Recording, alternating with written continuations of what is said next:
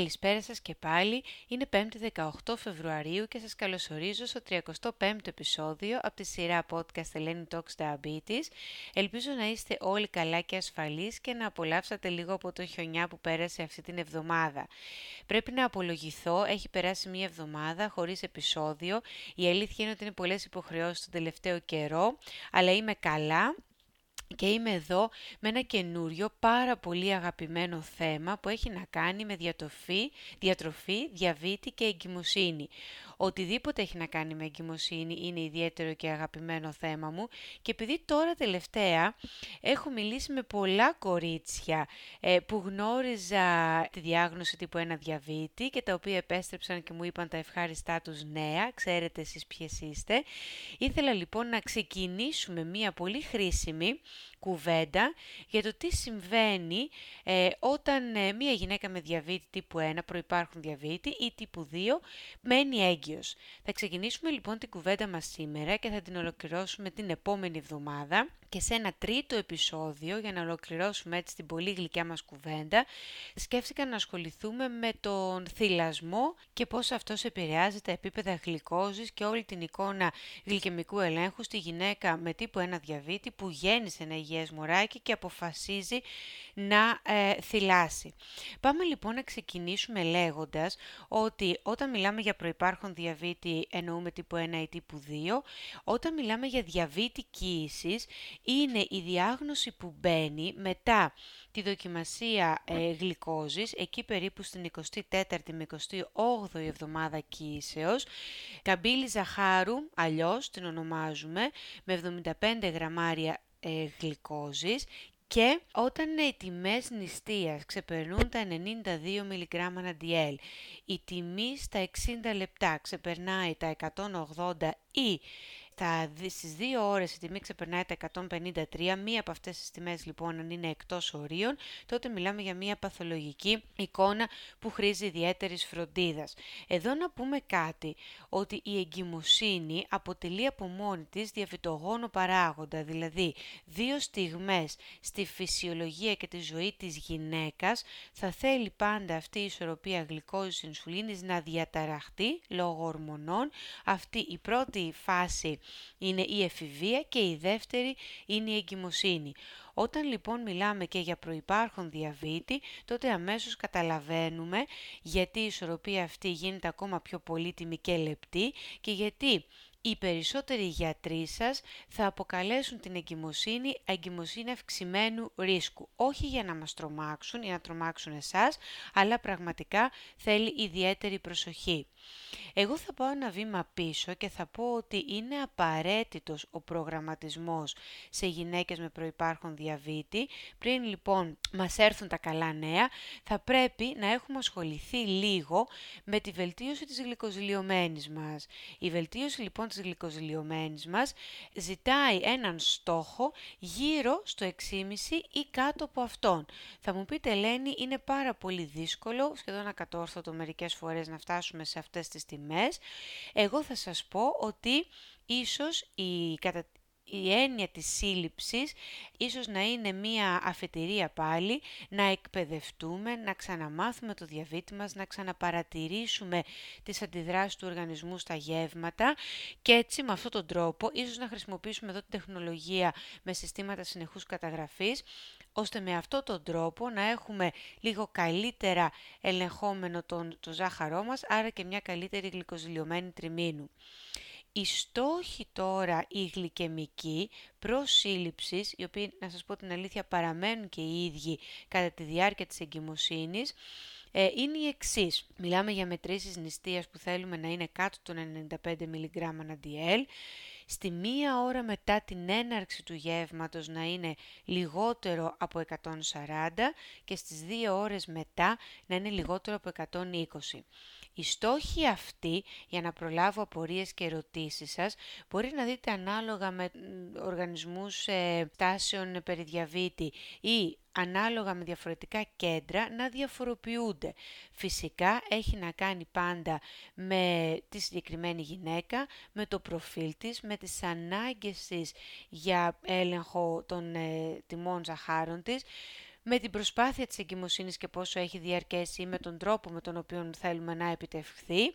Άρα καταλήγουμε ότι οι στόχοι αυτοί μπορεί να προσαρμόζονται, αλλά θα σας πω εγώ τελικά ότι είναι τα πιο στενά περιθώρια, ίσως ο πιο αυστηρός σε εισαγωγικά γλυκαιμικός έλεγχος που θα κληθείτε ποτέ να εξυπηρετήσετε, αλλά το κίνητρο είναι μεγάλο και αξίζει τον κόπο. Ας μιλήσουμε λοιπόν λίγο για τη γλυκόζη στην κοίηση.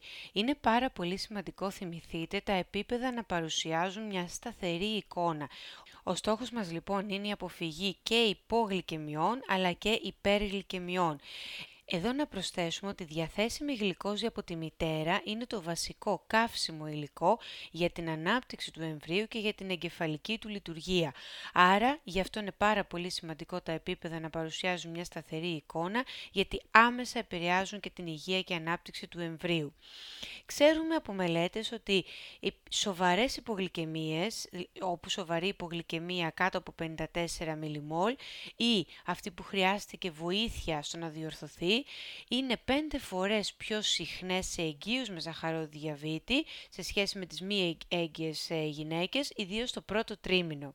Τώρα η αλήθεια είναι, η χρήση αντλειών και συστημάτων συνεχούς καταγραφής έχουν βοηθήσει αρκετά στην αποφυγή των σοβαρών υπογλυκαιμιών και Όσον αφορά τα χαμηλά ζάχαρα, γιατί ε, η νύχτα και οι βραδινές ώρες είναι μια περίοδος του 24ωρου που αγχώνει πολλές από εσάς, θα σας πω εδώ ότι η σύσταση είναι ότι δεν πάμε για ύπνο με ένα ζαχαράκι κάτω των 90 mg αναντιέλ.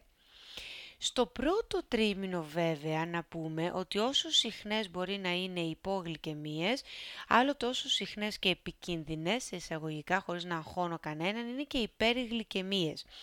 Το πρώτο τρίμηνο, εκεί που έχουμε μέχρι και την δέκατη εβδομάδα την οργανογένεση του εμβρίου, όπου πολλές υπεργλυκαιμίες δείχνουν δυστυχώς να αυξάνουν το ρίσκο και περιγεννητικών ανομαλιών, αλλά και την πιθανότητα αποβολής. Άρα, ξανά θα πω, κρατάμε μία πιο μικρή εναλλαγή ζαχάρων, αυτό θέλουμε και αν μπορούμε μέσα στο πρώτο τρίμηνο να έχουμε και μία τιμή γλυκοζηλιωμένης κοντά στο 6 με αποφυγή υπογλυκαιμιών είναι πάλι ένας πολύ καλός στόχος και μας δίνει ένα ωραίο δείγμα για το υπόλοιπο της εγκυμοσύνης. Εκτός από την γλυκοζηλιωμένη, πλέον στα χέρια μας σαν, ε, σαν δείγμα ελέγχου του διαβήτη μας έχουμε και αυτό το timing range.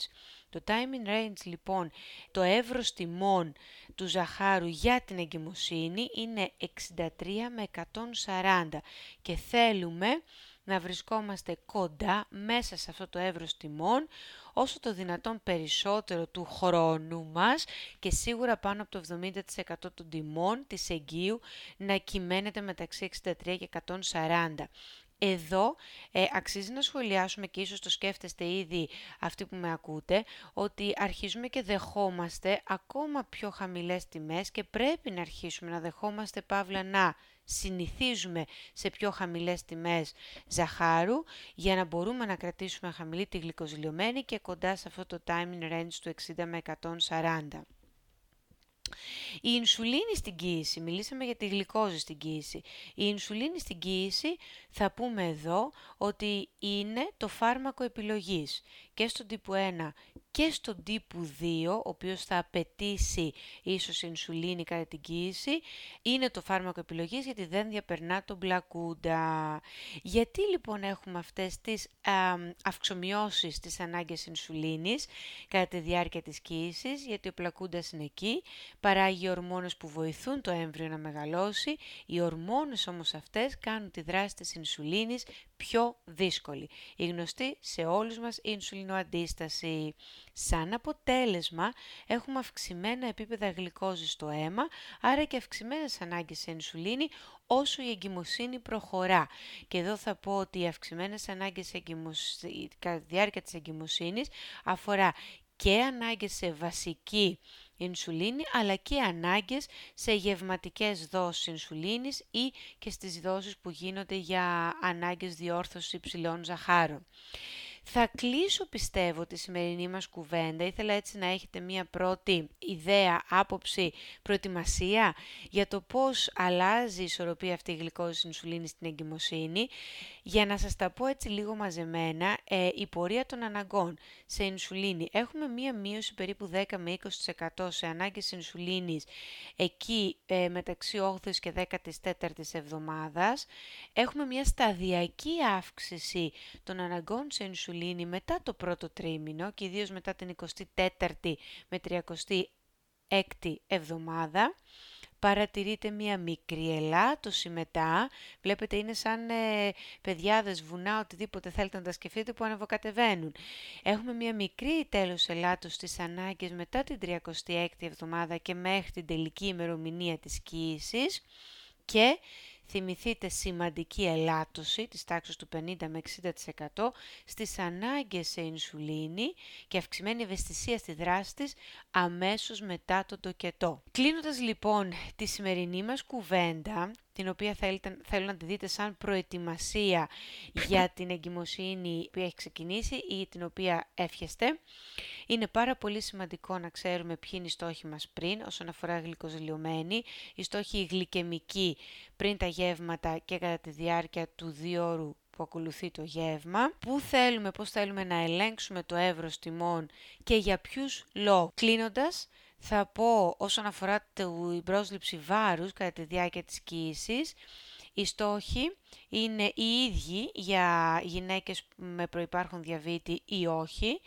Δυστυχώς παρατηρείται αύξηση σωματικού βάρους έντονη αύξηση σωματικού βάρους στο 65% των γυναικών με προϋπάρχον διαβήτη ακόμα και πριν την 20η εβδομάδα.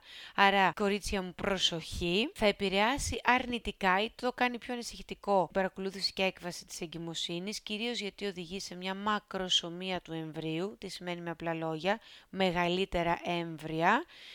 Δεν μιλάμε ποτέ για περιορισμό θερμίδων κατά τη διάρκεια της εγκυμοσύνης και δεν μιλάμε αν δεν, αν δεν έχω μια γυναίκα υπέρβαρη ή κλινικά παχύσαρκη, ε, στο ξεκίνημα της εγκυμοσύνης ποτέ δεν μιλάμε για κατανάλωση σε θερμίδες που είναι πολύ μικρότερη των 1800. Θα σας αφήσω λοιπόν με αυτές τις σκέψεις. Ελπίζω να σας ε, άνοιξα την όρεξη και να σας κίνησα το ενδιαφέρον για την κουβέντα της επόμενης εβδομάδας που θα έχει λιγότερη φυσιολογία και περισσότερο φαγητό για την ε, γλυκιά αυτή περίοδο της εγκυμοσύνης. Να είστε όλοι καλά και να προσέχετε. Γεια σας!